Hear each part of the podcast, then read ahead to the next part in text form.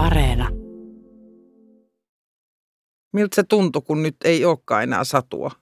Mitenköhän mä sen otin vastaan? Varmaan piilottauduin peitoalle ja pillitin muutaman päivän. Ja siis, että kyllähän mä niinku, se oli tosi vaikea paikka, koska se ei ollut niinku mitenkään, mä en ollut voinut omalla urallani mitenkään valmistautua siihen mm. etukäteen. Yle Puhe. Epäonnistumisten CV.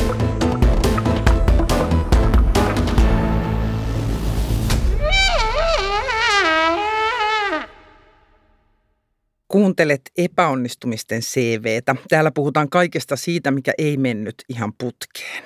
Mä oon Raisa Omaheimo, mä teen taidetta, kirjoja ja komiikkaa ja mä olin yli 30-vuotias, kun mä tajusin, mitä yhteistä on Beyoncélla ja Destiny's Childilla. Tänään mun kanssa studiossa on Petra Gargano. Petra on muusikko, laulaja ja musiikin tekijä. Mutta tänään me ei puhuta sen Petran kanssa, vaan Petran, joka ei osaa ajaa autoa. Lämpimästi tervetuloa. Kiitos. Puhutaanko sun lähipiirissä rehellisesti eri kokoluokan mokista? Äh, kyllä mä sanoisin, että puhutaan. Me en kyllä, mä oon yksinhuoltaja äidin kasvatti, että me ollaan kyllä niin kuin puhuttu kaikesta aina vähän ehkä liiankin rehellisesti paikotelle. Ja sitten myös tota, miehen kanssa ollaan molemmat taas sit muusikoita ja tota, samalla alalla, niin myös siellä niin kuin se kaikki niin kritiikki kuin kehut, niin ne tulee kyllä aika editoimatta. Jees. CVssä puhutaan aina ekana koulutuksesta, eli aloitetaan mekin siitä. Missä sä kävit alaasteen? Mä kävin ö, Suutarilan alaasteen tuolla Pohjois-Helsingissä. Minkälaisia epäonnistumisia tämä alaastekoulu sulle tarjoili? No ihan ensimmäinen niin kuin iso epäonnistuminen, minkä mä muistan, niin ää, mun äiti on kertonut, että me, meillä joutui koko luokka jälkiistuntoon. Ja sitten mä oon ollut varsinkin pienempänä niin kuin todella perfektionistinen, semmoinen niin kuin oikein pakonomainen kympin tyttö. Niin mä en uskaltanut siis tulla kotiin kertomaan, että mä oon nyt joutunut jälkiistuntoon. Se oli mulle niin iso paikka, että mun piti se niin kuin äidille kertoa. Mun äiti on ollut myös aika ankara, mutta kyllähän kuulemma nauratti, kun mä istuin siellä pihalla ja mä en niin kuin meinannut uskaltaa tulla kertomaan tätä suurta draamaa. Sä tulit koulusta kotiin ja jäit pihalle. Joo. Minkä ikäinen sä olit siinä kohti, kun musiikista tuli sulle harrastus? Mä olin, ö, olisiko mä ollut eka tokaluokkalainen, kun mä ilmoitin, että mä haluan pianotunneille. Ja mä muistan silloin pikkutyttönä, että mä olin niin kuin hyvin, hyvin päättänyt sen, että mä menen tohon ja tohon musakouluun ja sitten mä menen Sibeliuslukioon ja mä olin niin kuin miettinyt sen koko, koko jutun tavallaan valmiiksi. Toki mä olin myös päättänyt, että musta pitää tulla lääkäri, mutta se, se ei nyt sitten tapahtunut. Mutta tämä koulutuspuolella meni kyllä sinne lukioon asti, just niin kuin mä olin päättänyt. Mistä sä sait ton idean tai mistä se syntyi? Mä en tiedä. Mä oon kysynyt mun vanhemmilta, että, että onko mä ollut niinku se tyyppi, jota on pitänyt, olette sitten niinku patistanut mua jotenkin musiikin pariin, mutta ilmeisesti se on tullut kyllä aika niinku omaehtoisesti. Et mun isä toki soitti kitaraa, että oli perheessä instrumentteja ja meillä kuunneltiin paljon musiikkia, mutta kyllä se on niinku musta itsestäni tullut. Sitten mä muistan myös ala-asteella, mä halusin kauheasti aloittaa laulutunnit, mikä oli silloin tosi vaikeaa, koska jotenkin ajateltiin, varsinkin klasaripuolella, että ennen äänenmurrosta ei saisi niin kuin opiskella laulamista. Ja sitten mun piti tehdä oikeasti ihan töitä. Että mä, niin kuin, mä muistan, kun mä itkin äidille, että soitat nyt sille sun kaverille, joka, jonka tytär oli lauluopettaja, että mun on pakko päästä, mä haluun. Onnistuiko Joo, kyllä mä siitä pääsin. Että tota, se oli klassista laulua, mitä mä ensiksi opiskelin ja sitten tota, myöhemmin sitten opiskelin niin kuin erilaisia pop-puolen niin kuin tekniikkajuttuja, mutta kyllä siitä oli iso apu. Liittyykö siihen klassisen musiikin opintoihin epäonnistumisen niin kuin pelko? On, onko se siellä niin kuin sallittua? Öö, no mulla ei ehkä liittynyt, koska harrastin vain klassista laulua, että mä en varsinaisesti niin kuin opiskellut sitä, mutta kyllähän niin kuin sit taas, jos mennään tuonne musiikkiteorian puolelle, mitä mä myöskin niitä ensimmäisiä kursseja suoritin aikoinaan bändikoulussa, niin, niin kyllähän siinä se niin kuin epäonnistumisen pelko oli ainakin itsellä vahvasti läsnä, että kun jos on se solfakoe ja sä saat sen lapun käteen ja sit sun pitää esittää se sille tutkinnon vastaanottajalle, laulaa se joku melodia siinä. Mikä on solfakoe? Anteeksi, mä en tiedä. Eli niin kuin, että sä saat ö, nuotit ja sulla on joku tietty aika, muutama minuutti aikaa opiskella, miten ne nuotit menee ja sen jälkeen sun pitää laulaa se, niin kuin, miten se menee. Oho, joo. Ja sitten mulla kävi vielä sille ikävästi, että mä olin hirveä tota, ultra fani aikoinaan ja sitten teoriakokeen vastaanottajana olikin sijaistamassa Antti Lehtinen. Ja mä olin aivan, että apua, nyt se on tossa se mun lempibändin rumpali, tästä ei tule mitään. Mutta kyllä mä pääsin läpi. Oliko se erilaista sitten siellä? Sanoit, että sä oot myös opiskellut näitä niin kuin kevyen musiikin tekniikoita ja muita. Oliko se erityyppistä se paine siellä tai onnistumisen paine tai epäonnistumisen? No siinä mielessä paineet oli kovemmat, että kun mä aloitin niin opiskelee pop-puolen laulamista, niin äh, se oli silloin, kun TikTok aloitti. Eli me oltiin 13-vuotiaita ja sitten kun bändi teki pop-musaa, niin siitä klassisesta tekniikasta, mitä mä olin treenannut, ei ollut kauheasti siinä hyötyä. Mm. Niin mun piti opetella laulamaan niin, että mun niin kuin ääni kestää sitä kovaa painetta, kun meillä oli kuitenkin paljon keikkoja ja studiopäiviä, piti pystyä laulaa pitkiä päiviä, että mä en niin kuin riko mitään. Että se oli mm. silleen, fiksua niiltä ympärillä olleilta aikuisilta, että laittoi mut opiskelee oikeasti sitä hommaa. Ja toki sitten siihen liittyy myös se, että me tehtiin myös englanniksi silloin musaa.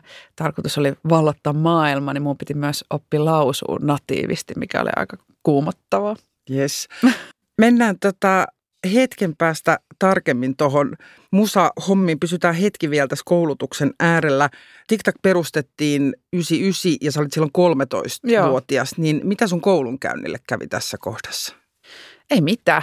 Siis mä oon ollut kympin tämmöinen pakkomielteinen kympin tyttö. Että siis mun äiti kertoi myös, että kun häntä vähän aina hymyilytti, kun kaverit sanoi, että piti patistaa omia lapsia lukemaan kokeeseen, kun äiti tuli aina ilta kymmeneltä sanoa, että nyt lopeta jo. Kokeeseen lukeminen. niin, niin kuin tossa ei ole mitään järkeä, että sä oot nyt koko viikonloppu istunut siinä, tee jotain muuta, soita kaverille, mene ulos. Että mä olin kyllä äärimmäisen ankara itselleni ja sitten varsinkin, kun tuli kaikki nämä musahommat, mm. niin sehän vaan tarkoitti, että mulla oli vähemmän aikaa opiskella, mutta mun tapauksessa sitten ehkä tarkoitti sitä, että mulla oli vähemmän aikaa nukkua. Että tavallaan, että kun oli itselle niin kovat ne kriteerit ja mä, mun piti olla aina kaikessa ihan täydellinen, niin sitten se vaan tarkoitti sitä, että vapaa-aikaa oli vaan vieläkin vähemmän. Mm. Mutta musahommat ei vienyt sua silloin nuorena sillä mennessään, että sähän halusit korkeakoulu opintoihin. Mihin sä hait ekana opiskelemaan? No se oli ehkä se mun elämäni ensimmäinen iso epäonnistuminen, no. koska no. mä päätin, että mä olin pikkutytöstä asti halunnut, että musta tulee lääkäri. Mm. Ja mä hain lääkikseen, enkä päässyt sinne sisään. Et se oli niinku, ehkä semmoinen eka iso semmoinen, että on joku tavoite, mikä mulla on tosi pitkä ollut ja mä en saakkaan sitä heti. Odotitko sä, että sä pääset? Oliko sulla semmoinen fiilis kokeiden jälkeen, että tämähän meni hyvin? Mä en itse asiassa muista. Mä yritin varmaan sille pitää jalat maassa ja olla järkevä, mutta mä en ollut vaan siihen elämään mennessä tottunut siihen, että on asioita, joita mä en vaan saa, kun mä ne haluan. Että, että tavallaan kun bändikin kautta, kun miettii, että miten meidän kaikki ura ja kaikki meni, kun se oli semmoista ihme niin kuin, ihme satua, että kaikki mm-hmm. vaan onnistuu ja kaikki mitä me tehdään, niin ne vaan onnistuu. Niin kuin musa-alalla ei, ei semmoista tapahdu.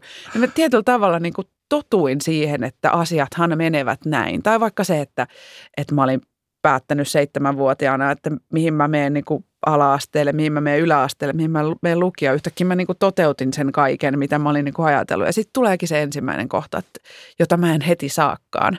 Miltä se tuntuu? Se tuntuu ihan kauhealta. Se tuntuu just siltä, että, että mustahan ei ole niin kuin mihinkään. Et niin, että ihan, kaikki, kaikki, kaikki menneet onnistumiset, menikö ne nollaan? Joo, joo. Siis kun mä oon just tämmöinen typerys. Että niin kuin äärimmäisen itselleni niin kuin todella ankara. Että kyllä se oli niin semmoinen itsetutkiskelun, tosi ison itsetutkiskelun paikka. Ja tota, mä hain sinne kaksi kertaa. Tokalla kerralla mä jäin niin kuin muutaman pisteen päähän. Niin ärsyttävää. Joo. Tosi ärsyttävää. Niin. Sitten mä tota, päädyin lukemaan kemiaa yliopistolle. Sen oli tarkoitus olla mulle niin kuin semmoinen tavallaan välivuosi, missä mä vähän niin kuin mm. kertaan sitten sitä seuraavaa pääsykoetta mm. varten. Ja sitten mä siellä ollessani tajusin, että jos mä haluan tehdä musiikkia niin kuin – täysiä, mm. niin että se kemian opiskelu ja mu, niin kuin musan tekeminen samaan aikaan oli jo tosi vaikea kombinaatio. Että mm. se oli, niin kuin tuntui semmoista riittämättömyyden tunnetta ja sitä, että oli vaikea saada taas kerran se aika riittämään, niin sitten mä tavallaan päätin itseni kanssa, että mun pitää kyllä valita niin kuin lääkistä tai musiikkia, sitten mä valitsin musiikin. Eli silloin se kemia, jonka piti olla semmoinen plan B, niin siitä tulikin oikein hyvä vaihtoehto. Todellakin, ja se nimenomaan niin kuin, tänä päivänäkään mä en ajattele, että se kemian opiskelu oli mulle plan B, eikä se ole nytkään. Et jos mulla yksinkertaisesti olisi aikaa, niin mä haluaisin tehdä kemian alan töitä tällä hetkellä ja musaa samaan aikaan. Mutta just nyt se ei ole mahdollista. Mutta äärimmäisen mielenkiintoinen ala. Ja sitten sekin on ollut itselle aika iso semmoinen oppimisen paikka, että se, että päätyy johonkin semmoiseen ratkaisuun, joka ei ole ollut se ilmiselvä alusta asti, mm. niin se ei ole niinku epäonnistumista, vaan se on niinku elämää. Et se on, niinku, se on niinku sitä normaalia, tiedätkö? että sä meet päivästä toiseen ja niinku annat vähän tuulen johdattaa tiettyihin mm. suuntiin ja tavallaan meet vähän mututuntumalla joskus. Että se, niinku, senkin hyväksyminen on ollut kyllä niinku, ihana vapauttavaa. Kyllä, kyllä. Ja täällä ohjelmassa ollaan eri vieraiden kanssa puhuttu, niin aika monilla on kokemus siitä, että kun tulee joku yllättävä suunta, niin sit sieltä voikin löytyä jotain tosi mielekästä ja hienoa versus Kyllä. se semmoinen joku, mitä itse katsoo niin kuin laput silmillä, että tämä on se suora re- reitti, jota menen. Kyllä, ja näin jälkikäteen ajateltuna, niin en mä tiedä, kuinka lääkäri musta olisi kyllä tullut, että just tavallaan se mun niin kuin perfektionistisuus ja semmoinen, kuinka ankara on itselleen ja on niin kuin vaikea hyväksyä omia virheitä. Niin tuommoisten teemojen kanssa on saanut itse kamppailla tosi paljon. Niin siinä jos olisi niinku ihmishenget vielä sit vaakalaudalla, mm. niin mä en mm. tiedä, kuinka hyvä se olisi tehnyt mun mielenterveydelle. Että mä oon aika onnellinen, että asiat sitten kuitenkin meni niin kuin ne meni. Epäonnistumisten CV. Ei tästä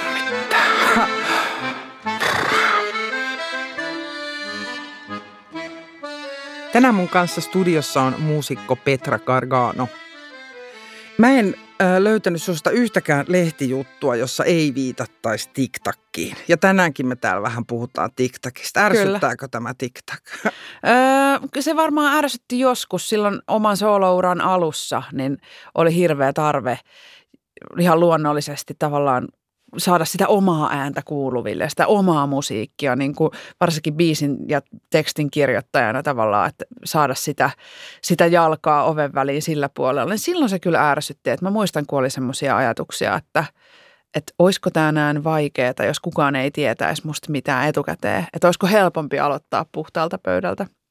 Mutta nykyään niin mä oon aika sinut sen menneisyyden kanssa, että siellä on paljon hyvää, siellä on jotain huonojakin juttuja, mutta siellä on tosi paljon niin kuin asioita, mitä mä oon sen bändin kautta saanut kokea ja oppia. Ja mä aion niin kuin kieltäytyä siitä kaikesta negatiivisesta ja ottaa sieltä vaan sen niin kuin positiivisen hyvän mukaan. Kuulostaa hyvältä strategialta. Mä mietin sitä, että kun te olitte niin nuoria, kun toi bändi perustettiin, yläasteikäisiä. Niin sä... Alaaste. Alaaste. niin. Niin, niin, bändi perustettiin niin, bändi perustettiin. Niin, joo. totta, totta. Ja sitten se oli yläasteen alussa, kun tuli levytyssopimus Joo. ja alkoi keikkaa. Sä itse kuvasit, että se oli kuin satua, että mentiin vaan niin. ja asiat tapahtui. Teinithän on perinteisesti aika semmoisia kuolemattomia ja pelottomia tyyppejä, jotka menee ja vallottaa maa, niin kuin maailmaa. Oliko se sellaista pelotonta meininkiä vai oliko se pelottavaa? Se oli sekä että, ja ehkä meistä myös jokainen koki vähän eri tavalla. Et mä muistan silloin, kun ruvettiin puhua levytyssopimuksesta ja siitä, että niin kuin tästä tulee jotenkin julkista tästä hommasta, kun yksi bändikaveri totesi vaan, että voisiko meidät sitten meikata silleen, että meitä ei niin kuin tunnista. Että sitten kun mä menen kouluun, että vähän silleen niin kuin kishengessä, että sitten kun mä menen kouluun, niin kukaan koulukaveri ei tiedä, että toi on se tyyppi. Että kyllähän siihen niin kuin teini-ikäisyyteen liittyy se, että on hirveän tärkeää, että mitä muuta ajattelee. Ja ehkä ei välttämättä niin kuin kaikkien meidän niin kuin luonteissa ollut semmoinen, niin kuin, että haluaa olla välttämättä esillä hirveästi. Mm. Niin se, se oli niin kuin iso pala niin kuin hyväksyttäväksi ja nieltäväksi, että okei, että jos mä lähden tähän prokkikseen mukaan, niin, niin, niin siitä semmoista tietystä yksityisyydestä oli, oli tavallaan luovuttava. Mutta mä oon taas sit ollut just semmoinen todella ärsyttävä lapsi, joka aina kun, että kuka haluaa esiintyä tähän, minä. Niin kuin käsi nousee nanosekunnissa ja halusi aina tehdä ja osallistua ja niin kuin, että mua ei tavallaan se puoli ehkä niin paljon jännittänyt. Ja näin myöhemmällä iällä ja niin kuin solouran puitteissa on kärsinyt aika isoistakin niin kuin vaikka lavajännityksestä ja tuommoisesta, niin se on jotenkin hämmentävää, kun mä mietin sitä 13-vuotiaasta Petraa, joka esitti ensimmäisen sinkkukappaleensa Olympiastadionilla, eikä jännittänyt yhtään. Et silleen niin kuin ihan sille... kävelit sinne, Joo, pitää joo. hauska. Wow. Et ei se niin kuin, jotenkin se oli niin semmoista, että ei, ei sitä osannut jännittää. Huikeeta. ja siis ihanaa, siis koska ajatus 13-vuotiaasta pelkäämästä menemästä Olympiastadionin lavalle olisi tosi traaginen. Että ihanaa, niin. että se Niin. menee noin päin, että se tuottaa iloa. Joo, ja sitten mä muistan myös toisen jutun, kun tota, mä oltiin jossain radiohaastattelussa ihan silloin alkuaikoina ja sitten siellä oli tota, tämmöinen omasta mielestään varmaan tosi, tosi hauskaa radiotoimittaja, joka ajattelee, että tehdäänpäs nyt tälle niin kuin levyyhtiön tuotebändille tämmöinen pikku jekku, että meillä on tuossa toi akustinen kitara tuolla nurkassa, että eihän ne oikeasti osaa, tiedätkö, mitään soittaa. Sitten niin kuin kaivaa sen kitaran, no niin tytöt, että vetäkääs vaikka teidän uusi biisi tosta noin. Ja sitten kun mä tota, levyyhtiö sedät siellä ikkunan toisella puolella hiukan kauhistuneen näköisiä ja tietenkin kun Mm. mm. tämmöinen tulee yhtäkkiä, varmaan se toimittaja sai huutia sen Mm. mm. jälkeen mä luulen, mutta sitten kun se tilanne kääntyikin niin, että Emppu ottaa kitaran käteen mm. ja sitten me vedetään neliäänisillä stemmoilla se biisi läpi ja se radiotoimittaja, että niin kuin, että mitä täällä tapahtuu. Mutta esimerkiksi tuossa tilanteessa, Mm. että niin kuin, ei, ei sitä niin kuin jännittänyt tai ajatellut, että toi nyt yrittää niin kuin, tiedätkö, jallittaa meidät, vaan että okei, ah, kitara, okei, no lauletaan, antaa Mm. mm. mennä. Tosi re, re, reilu, Joo. reilu kerho.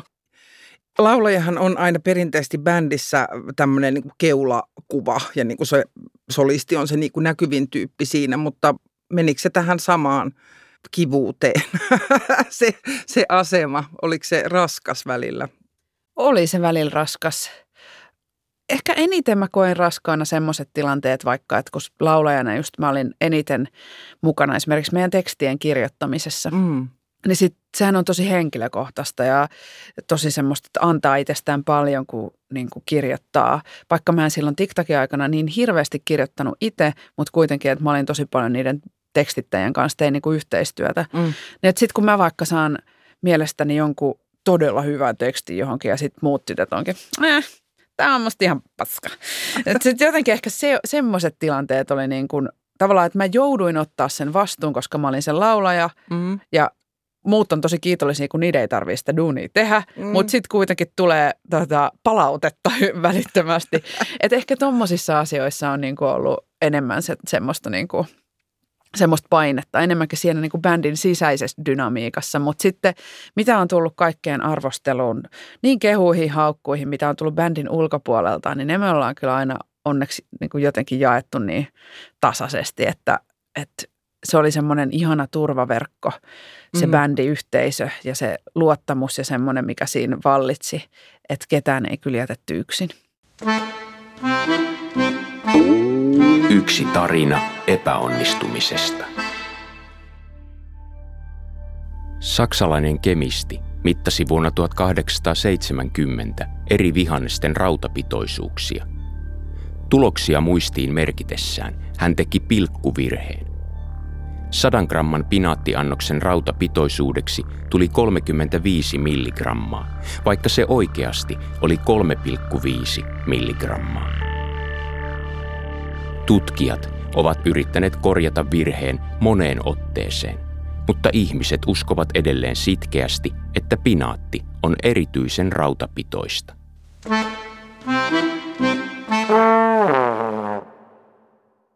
Epäonnistumisten CVssä on vieraana tänään muusikko Petra Gargano. Live-keikan onnistuminen vaatii tosi monen ihmisen saumatonta yhteistyötä. Kävikö teillä keikoilla mitään herkullisia epäonnistumisia? Nyt on varmaan käynyt paljonkin, mutta tota, meillä oli kyllä aika, TikTokin aikana se live-homma oli, kun se oli toimi kuin kone. Siis että me, me ei, osa bändistä ainoa tavallaan, mit- missä he soitti, oli se TikTok.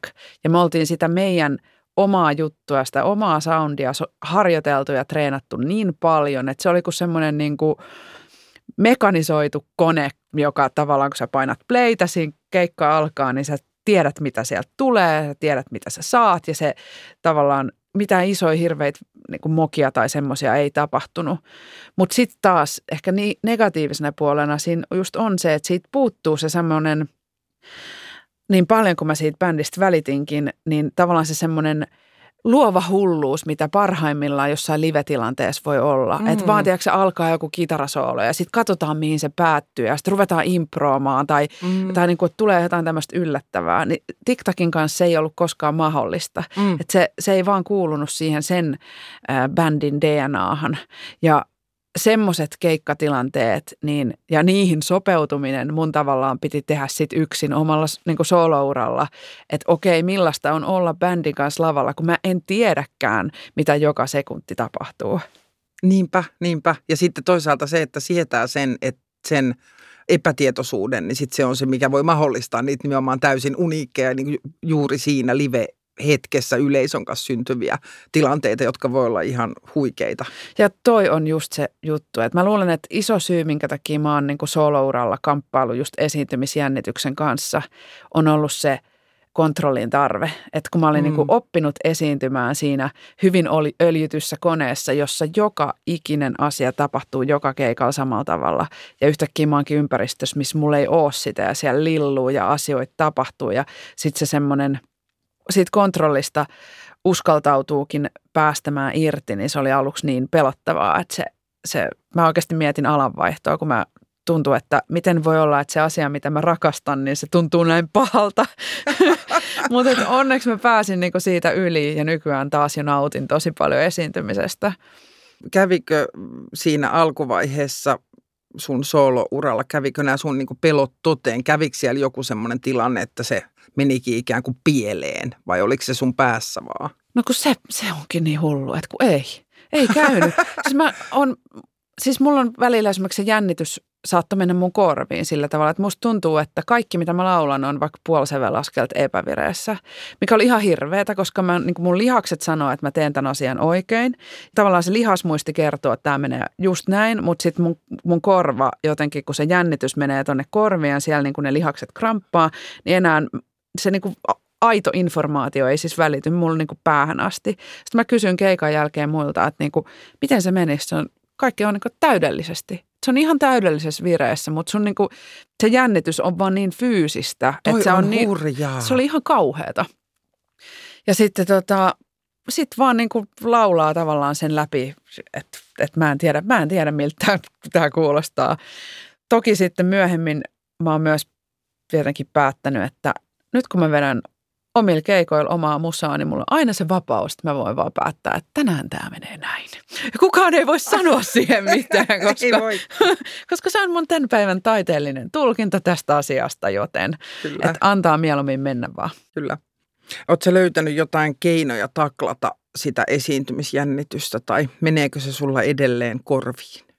Kyllä se joskus menee korviin ja ainoa tapa, miten mä siitä koen, että mikä mulla auttaa on siis liike on lääke, että, että kun saa kroppaa liikkeelle, niin ja jotenkin saa sitä musiikkia niin kuin resonoimaan omaa kroppaa ja sitä ääntä resonoimaan omaa kehoon, niin se niin kuin automaattisesti rentouttaa niitä kuulolihaksia myös, jotka sitten tavallaan on niin krampissa siinä tilanteessa, että sitten se se helpottaa siihen jännitykseen ja sitten se ääni lähtee kulkee. Mm.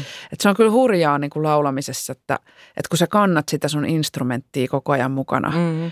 ja jos sulla on niin kuin hyvä kausi henkilökohtaisessa elämässä menossa, niin voi olla, että ne kaikki kirkkaimmat kauniit äänet tulee ihan silleen vahingossa, mutta sitten kun on vaikka joku kausi elämässä, kun on vaikeita hetkiä, vaikka Mm. Yhdessä vaiheessa mulla oli pitkään unettomuutta. Mm. Niin se, että yrittää pitää sitä instrumenttia kunnossa silloin, kun niin kuin kroppa ei ole kunnossa, niin mm. se on todella haastava. Oh, on, on. Sitä ei voi irrallisena niin, kyllä. Se on Niitä ei voi irrottaa toisista, kun välillä kun voiskin niin kun laittaa sen äänen hetkeksi johonkin ja lähteä bailaa yhdeksi illaksi ja sitten ottaa sen äänen taas takaisin. Olisi kyllä kätevää. Mm, Sulla on valtavasti tietoja ja taitoja siihen, että miten sä sun omaa instrumenttia, eli sun omaa ääntä hoidat ja pidät sen kunnossa.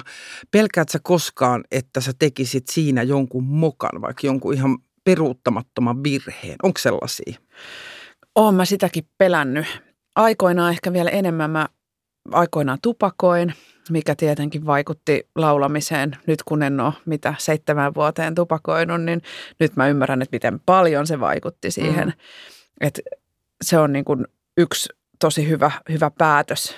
Mutta muistan semmoisen tilanteen, silloin mä taisin vielä tupakoida, kun oli, mä olin kipeä, meillä oli tosi hyvä keikka ja keikan jälkeen tietenkin hirveät bileet ja sitten mun lähti ääni. Mm. Ja kun sitten normaalisti, jos, jos mulla nyt on lähtenyt ääni, niin se on niinku vuorokaus esimerkiksi, mm. että ei pysty puhumaan ja sitten se tulee takaisin. Mutta sitten mm. kun oli mennyt viikko, niin mm. tuli se olo, että, niinku, mitä jos tämä niinku, mitä jos tämä ei tule takaisin? Se oli ihan hämmentävää, kun se vaan katosi ihan täysin.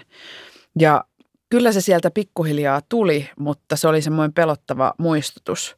Muistaakseni mun takia ei ole ikinä peruttu yhtäkään keikkaa. Että mä oon kyllä laulanut Angeinassa ja Poskiontalan tulehduksessa ja 40 asteen kuumeessa ja on todella vaarallista, mutta se kyllä on tähän alaan hirveän tyypillistä, että jotenkin pitää olla kyllä niin kuin pää irti, että keikka perutaan. Että ei halua tuottaa pettymystä niin kuin sille yleisölle – ja sitten samalla, kun siihen keikkailuun ei liity pelkästään se artisti, vaan myös ne kaikki muut, jotka siinä ympärillä maksaa omat sähkölaskut sillä, että, että ne keikat järjestetään. Kyllä, kyllä, kyllä. Niin ei kyllä pienestä syystä keikkoja ole peruttu. Ja kyllä mulla on välillä tullut semmoisia, niin että on oikeasti pelottanut just, että onko tässä mitään järkeä, että voinko mä rikkoa itseni niin pahasti, että se vaikuttaisi pysyvästi. Ja onneksi on aikoinaan sen verran opetellut tekniikkaa ja että on se hänen tuotanto semmoista, että mä aika hyvin itse tiedän, että milloin ollaan niin kuin semmoisella turvallisilla vesillä. Joo. Nykyään osaa aika hyvin niin kuin tietää, että missä ne niin kuin rajat menee. Tunnistan tuon ajattelun niin kuin teatterin tekijän näkökulmasta, että kun mä oon nuorena ollut ylioppilasteatterilla monta vuotta, niin se oli myös siellä ihan selvää, että ei, ei oikein mikään ole syy Mm. perua mm. esitystä niin kuin ikinä. Siis, että oli semmoinen joku vitsi, että, että jos jää ratikan alle, niin soittaa sieltä ja sanoo, että anteeksi mä tuun myöhässä. Just näin. niin kuin, että se oli se jotenkin se ideologia. Ja sitten muistan jotain tämmöisiä kesäteatteriesityksiä. Meillä oli semmoinen aikanaan mustikkamalla semmoinen äh, lava ja katsomo, mitä ei oltu katettu. Se oli semmoinen tosi tosi low-tech jossa siis tuulee tosi paljon. Ja sitten kun oli esitys, missä sataa ja tuulee ja sitten me nuoret parikymppiset, ei meillä ole äänenkäytön koulutusta. Mm. Ja sitten vaan ikään kuin nostetaan, ihan vaan voimalla mm. nostetaan niin kuin volyymiä, niin siellä kyllä kyllä niin kuin raakuttiin tosi pitkään ja mietittiin, että niin kuin toivottavasti en nyt rikkonut mitään niin kuin pysyvästi, että se on niin kuin, mutta niin se oli tehtävä. Niin.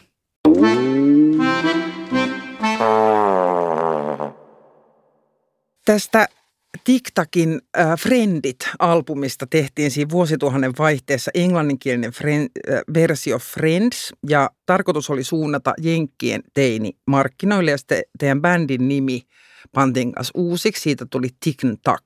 Joo. Onko mä hirveä ihminen, kun mä ajattelin, että on tosi huono idea? se, se nimenvaihdos vai se yli koko konsepti? en mä tiedä, se tuntuu ihan käsittämättömältä. se oli käsittämätöntä ja musta tuntuu, että kaikki Suomessakin oli ihan ihmeissä, että meistä niin oikeasti kiinnostuttiin tosi isosti. Mm. Se oli niin kuin näin lähellä, että ei Britney Spearsin managerista tullut TikTokin manageri esimerkiksi mm. Jenkeissä. Että siellä oli niin kuin todella paljon semmoisia niin korkean profiilin tyyppejä, jotka oli äärettömän innoissaan. Mm. MCA America oli pistämässä aika paljon niin kuin rahaa siihen kiinni ja se, että me niin kuin tehtiin ne rundit ja muut nykypäivänä, jos sulla on artisti, joka lähtee tekemään ulkomaille töitä, niin artistihan rahoittaa osittain itse sitä kiertämistä, mutta meidän kohdalla niin kuin levyyhtiö maksoi kaiken. Me oltiin mm. niin kuin monta kuukautta Jenkeissä. Se, se yllätti meidät kaikki, sen kiinnostus ja se kanssa niin kuin lähti ihan lapasesta niin kuin TikTokin kanssa kaikki.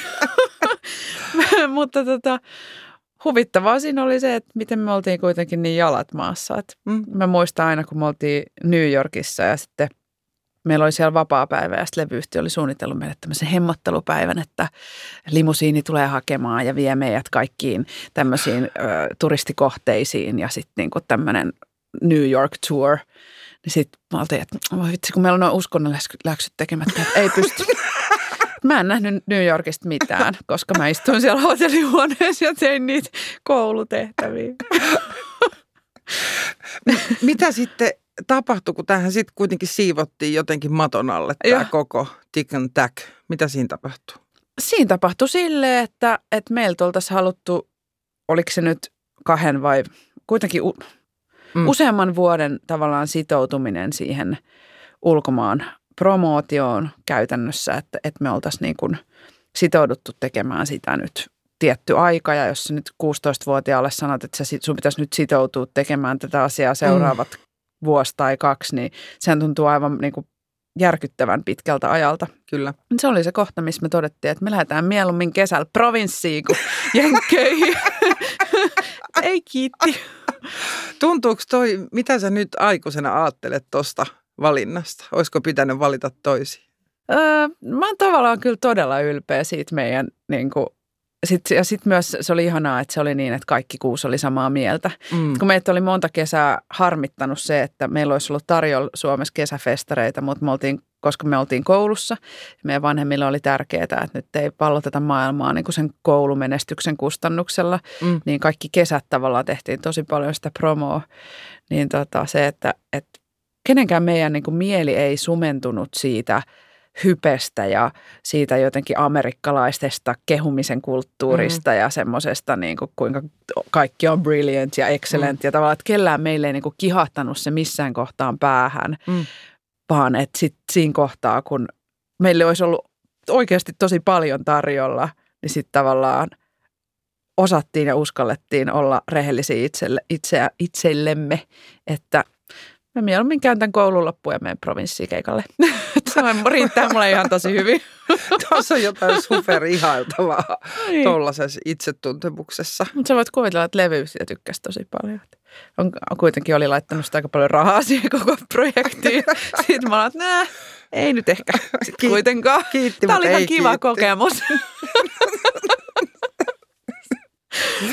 Mutta sanotaan näin, että jos ö, nyt joku laittaisi mulle tuon saman tota, mm. voit, lait, vois laittaa jo vaikka viiden vuoden promo, maailman kiertue promotiosuunnitelma. Mä laitan nimen ihan mihin tahansa paperi, jos mä pääsen.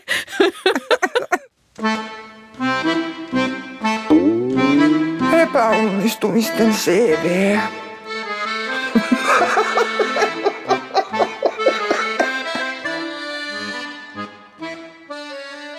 Tänään mun kanssa studiossa on muusikko Petra Gargano.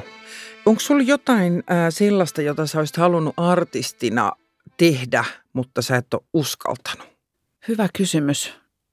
Nykyään mä oon niin hullu, että mä aika harvoja asioita, mihin mä en ryhdy. Että jotenkin musta tuntuu, että, että mä oon kyllä oppinut sen, että jos joku asia jännittää ja pelottaa, niin se on niin kuin se isoin syy tehdä se asia. Mm. Että se on vaan niin kuin, se tarkoittaa vaan sun kroppa yrittää kertoa sulle, että tällä on jotain merkitystä tällä asialla, mm. koska eihän niin semmoiset asiat pelota, joilla ei olisi väliä, jotenkin väliä mm. ja merkitystä. Mutta tota, no ehkä jotain semmoisia, niin kuin, mihin on vaikka pyydetty niin kuin fiittaamaan jonkun artistin kanssa, jotka sitten ei ole niin kuin aikataulut vaan natsannut. Niin jotain semmoisia on jäänyt mietityttää, että hitsi, että se olisi ollut kyllä niin kuin mm. magea päästä tekemään jonkun tietyn artistin kanssa yhteistyötä ja sitten ei ole vaan niin kuin onnistunut. Mutta semmoisia isompia juttuja, niin musta tuntuu, että mä oon kyllä aika hyvin sanonut joo viime aikoina. Kyllä mä esimerkiksi sitä TikTokin paluuta mietin tosi paljon. Ja se mm. oli hy- lähellä käytiin, että mä en olisi niinku itse sanonut, sanonut niille comeback-keikoille ei. Että mä jotenkin ajattelin sitä siltä kantilta, että just kun mä oon saanut niinku omaa uran käyntiin ja TikTok mainitaan joka haastattelussa, mutta mm. siitä ei välttämättä enää puhuta niinku 90 prossaa joka haastattelusta. Haluanko mä nyt mennä takaisin sillä aikakoneella sinne kymmenen vuotta niin. taaksepäin? Niin. Mutta näin jälkikäteen ajateltuna, niin onneksi mä niin kuin lähdin siihen mukaan. Että kun kuitenkin kaikki, mikä liittyy musaan, niin se aina tukee jotenkin sitä mun omaa musan tekemistä. Mä inspiroidun ja saan uusia ajatuksia, uusia ideoita, uutta yleisöä. Mm. Et ehkä se mun motto nykyään on enemmän se, että kuhat tekee. Loistava motto. Sulla on ollut sieltä vuodesta 2009 asti sooloura. Sä oot neljä albumia ja yhden kokoelman. TikTokin menestyshän oli ihan huikeeta. Siellä on tuplaplatina-albumeja ja vaikka mitä, niin valtavia onnistumisia. Niin miltä se tuntui lähteä tekemään soolouraa ton se jälkeen? Oli äärimmäisen pelottavaa. Öö, ja sitten vaikka mä olin niin kuin vannottanut itseni siihen, että muistan nyt Petra, että TikTok oli se TikTok ja että mä lähden tekemään mun omaa uraa ihan alusta. Mä lähdin ekaa kertaa kirjoittaa itse tekstejä ja mm-hmm. tekee biisejä. Et niin kuin mä oikeasti aloitin artistina ihan alusta. Mutta sitten musta tuntuu, että ehkä ihmiset, jotka olisin ympärillä, niin kuin levyyhtiöt ja ne muut tahot, tai vaikka media, niin ne ei ajatellutkaan, että mä aloitan alusta. Yhtäkkiä mm. niin kuin, mä aloitan alusta, mä koen, että mä oon se niin kuin untuvikko täällä, mm. mutta kaikki muut olettaa, että mä jotenkin jatkan siitä, mihin TikTok lopetti ja asettaa niin kuin ihan älyttömiä odotuksia. Lähinnä niin semmoisia, mitkä ei voi kuin vain mokata. Tai mm-hmm. ei voi... Minkälaisia odotuksia? No siis ihan myyntiluvullisia tai mm-hmm. että minkä verran joku soi radiossa tai niin kuin hyvin tämmöisiä niin kuin mekaanisia mittareita, millä voi niin kuin musiikillista onnistumista mitata kun itse oli taas ihan fiiliksissä siitä, että jos niinku biisi meni radioon, niin mä olin, että niinku, mutta sitten niinku levyyhtiö on, että no se ei nyt soi tarpeeksi. Mä sanoin, mitä? Miten niin ei? niinku jotenkin, että et ne tavallaan ne odotukset ei ehkä ihan mätsännyt. Niin ja sitten se on sulle onnistuminen ja sitten firman puolella voidaan katsoa, että ne ei nyt ihan onnistunut niin. tämä homma. Niin, just tämä, että, se, siinä ei ehkä olla niin kuin aina ihan, ihan kohdattu. Ja toki myös se, että, että vaikka mä tiedostin sen, että se TikTokin niin kuin historia ja se melkein kymmenen vuotta, mitä siinä bändissä vierähti, niin että sehän oli niin kuin satutarina. Mm-hmm. Siis, että kaikki, mihin bändi koski, muuttui tavallaan kuullaksi. Ja kenen tahansa pitkään tehneen artistin uralle mahtuu ne ylä- ja alamäet, mutta kun mm. TikTok ei ehtinyt kokea ensimmäistäkään alamäkeä, niin tavallaan mulla tuli se ensimmäinen alamäki sit vasta omalla soolouralla, niin mm. se oli kyllä kova paikka kantaa se sit yksin, koska tavallaan, että jos me oltaisiin bändinä ehditty käydä se läpi, niin silloin siinä olisi ollut se tuki ja siinä olisi ollut ne viisi mm. tyttöä ympärillä ja tavallaan ei olisi tullut se tunne, että – enkö minä ole tarpeeksi hyvä, vaan tavallaan, että se niinku, siinä olisi ollut se bändi, että okei, no tämä levy nyt ei lähtenyt ja mm-hmm. sit se olisi tuntunut aivan erilaiselta, mutta tavallaan, että se mun kohdalla se droppi tulikin kun heti siinä, kun mä lähden tekemään sitä omaa uraa, niin yhtäkkiä se tosissaan kasaantuki kaikki mulle, niin se oli todella kauhea käsitellä. Miten? Hyvä nyökytys. mä, katso, eikö mä ymmärrän. empaattisesti niin. nyökyttele. Eikö, mä uskon, se on valtava ero ottaa kuuden ihmisen rintamana vastaan kritiikkiä tai mitä vaan. Niin siinä, miten sä käsittelit, tai mitä se teki sulle? Miltä se tuntui, kun nyt ei olekaan enää satua? Mitenköhän mä sen otin vastaan? Varmaan piilottaudun peitoalle ja pillitin muutaman päivän. Ja siis, että kyllähän mä niin kuin, se oli tosi vaikea paikka, koska mä en ollut voinut omalla urallani mitenkään valmistautua siihen mm-hmm. etukäteen. Ja sitten tosissaan ehkä kun niin kuin ympärillä olevat niin kuin yhteistyökumppanit ei ollut valmistautunut siihen, että niin kuin tavallaan oletus oli, että no tämähän on niin kuin ihan läpihuuto juttu, vähän niin kuin tähän tyyliin. Ja sitten kun siellä oli kuitenkin myös eka kertaa niitä mun omia tekstejä, että se oli myös ihan eri tavalla henkilökohtaista se materiaali, mitä mä tein. Niin, niin siinä asettaa myös itsensä niin kuin ihan eri tavalla alttiiksi sille kritiikille ja se sattuu ja se osuu tosi paljon niin kuin kovemmin. Kyllä. Mutta tota, niin kuin mä oon tehnyt jokaisen albumin jälkeen, kun albumikokonaisuus, sen tekeminen on niin kuin vuosien työ, niin se on se kohta, missä mä mietin, että – onko tämä mun juttu? Teekö mä tätä oikeista syistä? Mitkä mm. ne on ne syyt, mitkä, minkä takia mä teen musiikkia? Onko se se, että pitää saada joku tietty niin kuin määrä keikkoja tai onko se se joku tietty määrä levynostajia vai onko se se, että mä haluan kehittyä biisintekijänä. Tavallaan mm. vähän niin kuin laskee niitä, että missä tavallaan mennään, mitkä ne mun motiivit on. Ja niin kauan kuin mä koen, että mä teen musiikkia siksi, että mulla ei ole muuta vaihtoehtoa. Se on se mun niin kuin sisäinen palo, se on se, mitä mä haluan tehdä, se on se, mikä tuntuu oikealta ja se on se asia, missä mä en ole valmis tekemään kompromisseja. En sen niin kuin suuremman listamenestyksen tai isompien keikkalukujen tai minkä tahansa tuommoisen asian takia, vaan että mä oikeasti haluan vaan yksinkertaisesti tehdä sitä musaa, niin niin kauan mä sitä teen. Hmm. Ja jokaisen albumin jälkeen mä oon oikeasti käynyt pitkällisen pohdinnan tämän asian kanssa ja toistaiseksi on päätynyt aina siihen, että, että haluan jatkaa valitsemallani tiellä. Niin, että sä oot päässyt niin kuin irrottautumaan niistä tavallaan ulkoisista odotuksista ja paineista ja luomaan sen sun jotenkin oman tavan olla siinä ja tehdä. Joo. Mä, kyllä pääseekö niinku, niistä irti?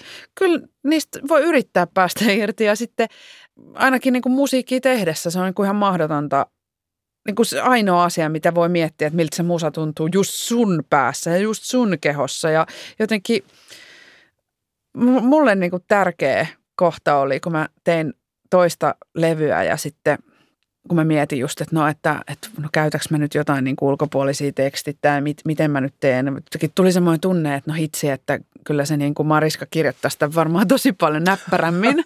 ja sitten mä jotenkin tajusin sen, että mutta se, että mä teen ja kirjoitan tämän asian ulos just tällä mun omasta mielestä aina niin kuin paskalla tavalla, niin se on niin kuin autenttista paskaa.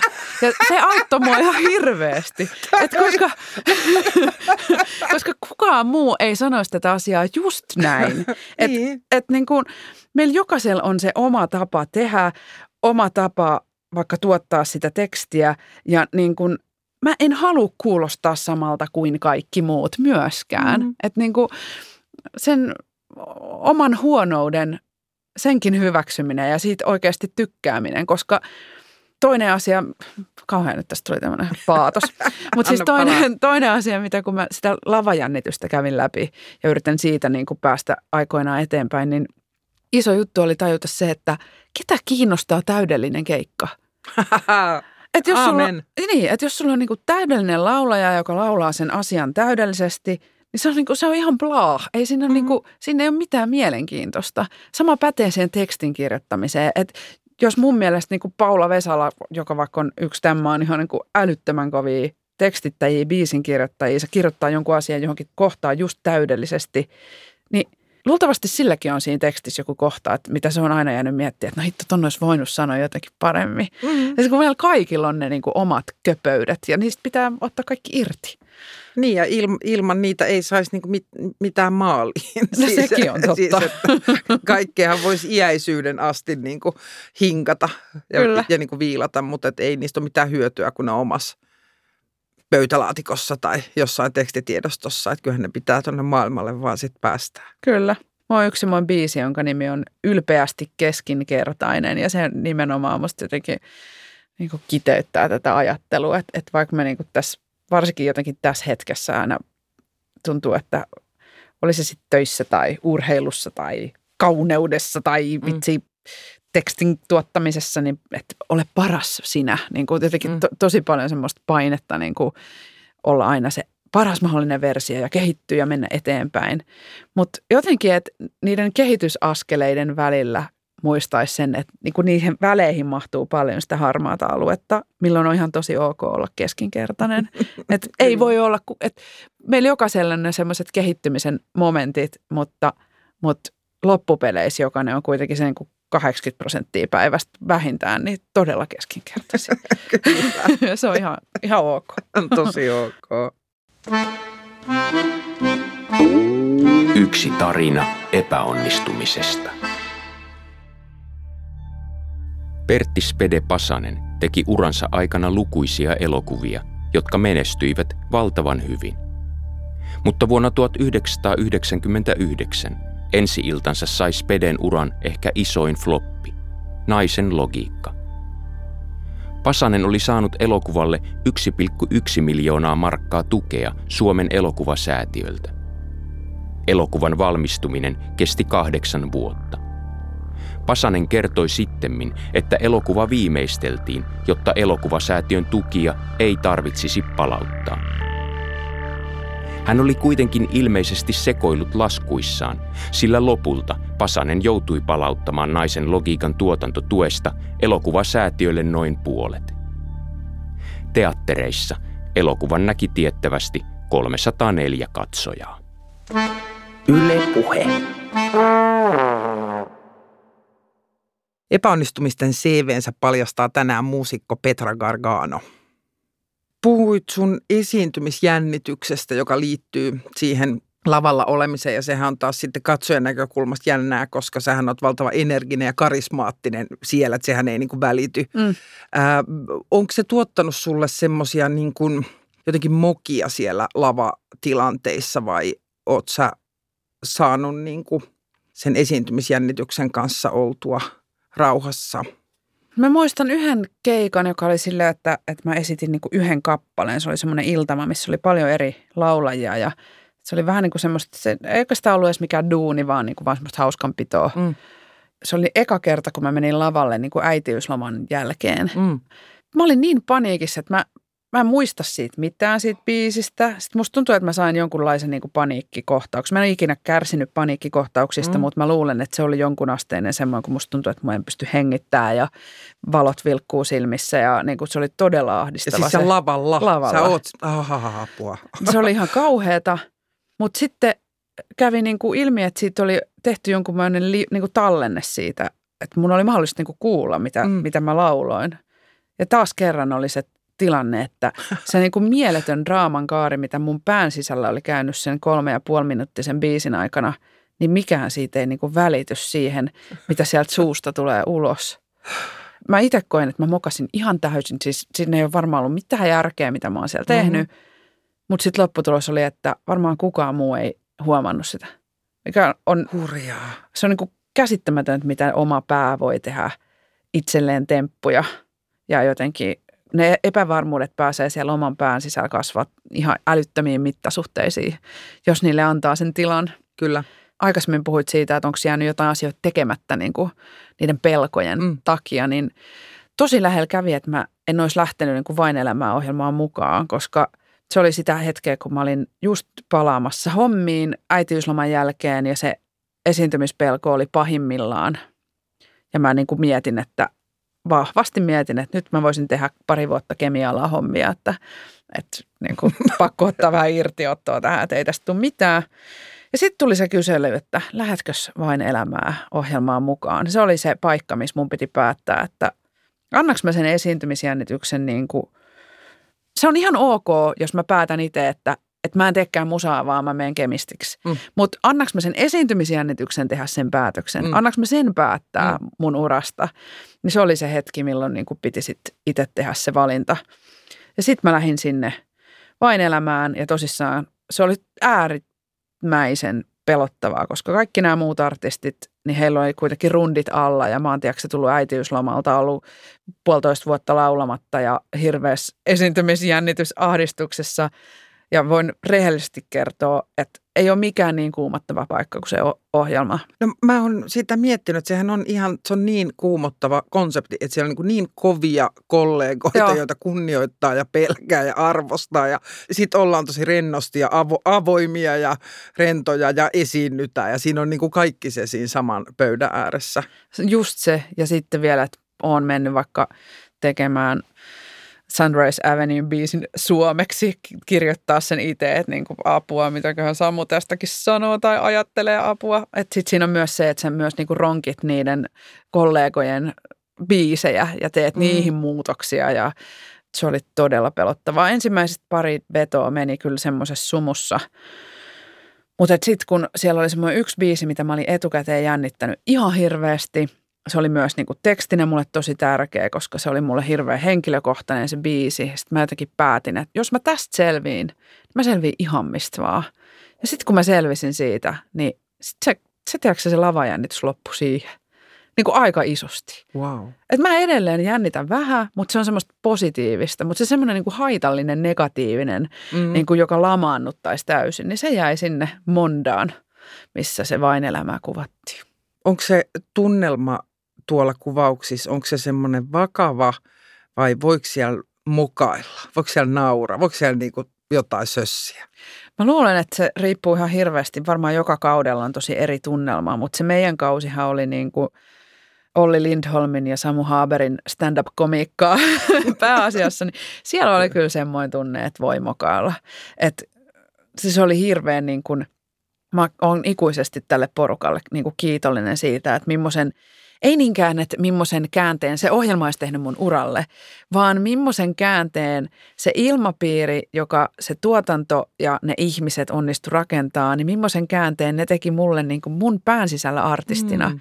Niin se on se, mitä mä oon saanut siitä ohjelmasta mukaan ja mitä niin kuin se rohkeus ja uskallus ja tavallaan siitä semmoinen tietty vähän niin kuin vaikeuksien kautta omaan semmoiseen henkiseen voittoon, mm. niin se on se, mistä mä oon tosi kiitollinen. Sieltä tulee TV-katsojille tulee niitä huikeita viimeisteltyjä vetoja ja suvereineja esityksiä, mutta kävikö siellä mitään hauskoja kämmejä tai mokia teillä siellä kuvauksissa? Varmaan paljonkin. Kaiken maailman haastattelupätkät ja niin kuin muut. Nykyään siellä sattuu ja tapahtuu. Hirveän vähän niin kuin niissä itse musa-esityksissä tapahtui mitään mm. semmoista niin kuin mokia. Että jotenkin tuntuu, että, että kaikki ainakin meidän kaudella, kaikki artistit oli niin pro, että sitten tavallaan kun se H-hetki koittaa, niin sitten sen vaan anto tapahtuu. Mm. Sitten se vaan se joku taikapödy niin kuin rupeaa leijailemaan ja sitten se asia tapahtuu. Ja myös tässä tuotannossa niin kuin ihmiset, just tavallaan toi, mitä säkin sanoit, että ne hienosti mietityt ja niin kuin täydelliset esitykset, niin varmaan moni ajattelee. Mä oon myös kuullut hirveän monilta, että niin nehän siis äänitetään jälkikäteen ja tiedätkö että autotune soi ja jotenkin tällaista ajattelutapaa. Mutta kun ihan oikeasti, niin nehän vois kaikki äänettää täydelliseksi jälkikäteen. Mutta just tämä, mistä me puhuttiin aikaisemmin, niin ei ketään kiinnosta täydellinen livekeikka. Mm, ei se ei. ole se, mikä puhuttelee. Ja sen takia myös tuossa ohjelmassa äärimmäisen vähän otetaan mitään biisejä uudestaan. Eli pitää sattua ihan totaalinen, tiedätkö että laulaja unohtaa tekstin, että se mm. otettaisiin uudestaan. Mitään pieniä mokia ei mm. lähdetä silottelemaan. Ja mä väitän, että se autenttisuus on sen ohjelman niin kuin valttikortteja ja minkä se takia on. se oikeasti puhuttelee. Mm. Että sitä ei ole niin kuin siivottu liian siistiin pakettiin. Mm, kyllä ja nähdään muutakin kuin vain se täydelliseksi stylattu esiintyjä esiintymässä täydellisesti, niin siinä on sitä kaikkea muuta Just ympärillä. Näin. Elämä ei ole täydellistä. Valitettavasti. Sä oot ollut monenlaisissa telkkariohjelmissa mukana ja yksi näistä kiinnosti mua erityisesti ja se on tämä Selviytyjät Suomi. Ja mä mietin, että onko tollaisissa olosuhteissa mahdollista onnistua? En mä tiedä. Mä ainakin puhuit näistä, että mitkä joku epäonnistumista on jäänyt harmittaa, niin mua on jäänyt harmittaa se mun suoriutuminen siinä ohjelmassa. Siis vitsi, jos niin kuin olisi mahdollista, mä tekisin kaiken toisin. mä oltiin just niin kuin miehen kanssa, ei nyt voi strategiaa miettiä, mutta just hän kotona puhuttiin siitä, että et sitten heti liittoudu kenenkään kanssa, että oot silleen vähän niin kuin nonchalant silleen niin kuin kuulisti ja annat ihmisten lähestyä sua. Mä tein kaiken päinvastoin, kun mä olin etukäteen suunnitellut. Cool? En. Mä en ollut yhtä. Se on kyllä hämmentävä kilpailu. Siis se oli mielettömän siisti. Mä nautin siitä kokemuksesta. Se oli henkisesti tosi koetteleva, fyysisesti rankempi kuin mä olisin ikinä uskonut etukäteen. Ja tota, lähtisin uudestaan ihan koska vaan. Se oli niin mielenkiintoinen ihmiskoe. Mm. Mä aina katson sitä, mä mietin, että mä en selviytyisi se, kun, kun vartti tuntiakaan tuolla. Mä oon tämmöinen oikein kliseinen helsinkiläinen, että mä oon kasvanut merihaassa, niin että mun lapsuuden eläimet oli leppäkerttu, kastemato ja pulu. Joo. Niin, että mä olin 15, kun mä näin ekan kerran siilin. Joo, mä ja siis ymmärrän. huusin ja juoksin, siis juoksin karkuun, koska säikähdin. Mä myös tota, on helsinkiläinen ja pelkään muun muassa lintuja. Ja tota, se on kyllä hämmentävää, mitä se viidakko teki, että, että etukäteen tämmöinen lintukammonen ötököitä pelkäävä ihminen menee sinne ja sitten kun on mennyt viikko, niin aamulla kun avaa sen arkun, missä on ne riisit ja sitten torakat menee sieltä vähän sivuun, niin vähän puistaa niitä tälleen, että menkääs nyt siitä ja sitten kaivaa sen riisin sieltä, eikä niinku tunnu missään. Mm. Se on hämmentävää. Mä siis mä en olisi en ole suostunut lähteä mun miehen kanssa telttailemaan, siis yhdeksi yöksi mihinkään, koska se olisi musta niin ällöttävää ja inhottavaa ja kauheata. Mutta nyt mä voisin lähteä. Et kun kävin siellä Filippiineillä kääntymässä, niin nyt niin kuin tavallaan ihan sama. On jotenkin tajus sen, että miten vähällä sitä pärjää. Mokaterapia.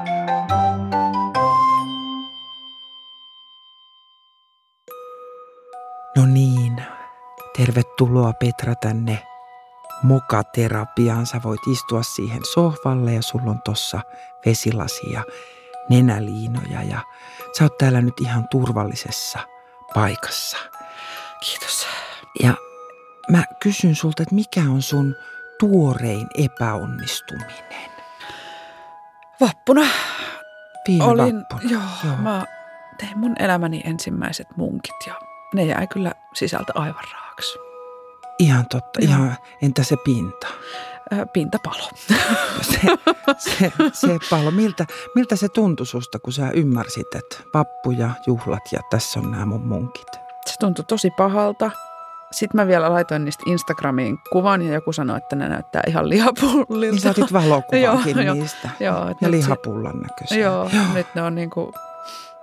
Se ei, tiedätkö, kun sä laitat sen tonne internettiin, niin sä et saa sitä enää ikinä sieltä pois. Internetistä ei saa mitään pois. Niin. Ikinä. No mitä sä sitten teit? Kyllä mä, onneksi mulla on eskarilainen kotona, jolla on hirveän hyvä ruokahalu, että hän nopeasti söi ne sitten Hän pois. söi ne Kyllä, munkit. joo. Joo, no mutta tilanne sitten kuitenkin päättyi ihan rauhallisesti. Joo, kyllä mä, mä ajattelin, että ensi vuonna mä kokeilen tippaleipiä sitten. Poistitko sen kuvan Instagramista? En poistanut. Mä ajattelin, että se olisi vielä nolompaa. Sitten siihen ehkä jotenkin ihmiset kiinnittäisi niinku enemmän huomiota, jos nyt mun fiidistä poistuu se kuva, missä on ne munkit. Se on varmasti oikein viisas ratkaisu ja myös tämä tippaleipä-ratkaisu kuulostaa Joo. tosi hyvältä. Sä hienosti sait tämän ratkaistua, lähdet nyt ihan, ihan u- uuteen suuntaan Joo. tämän vappuruokien osalta. Kyllä, tässä on onneksi vuosi aikaa.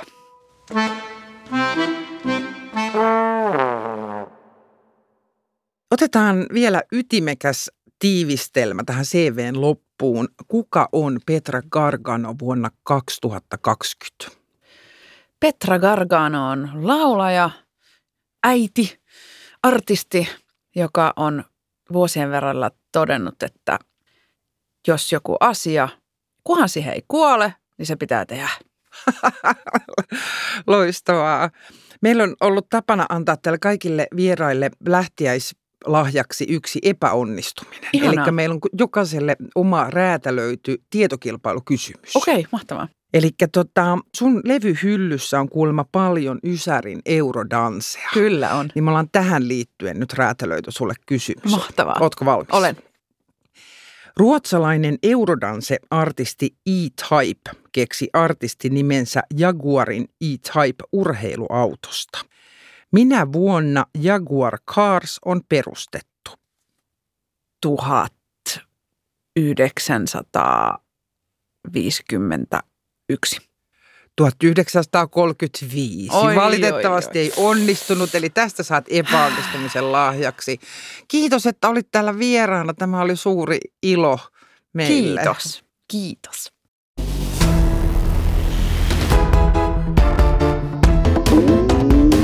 Yle Puhe.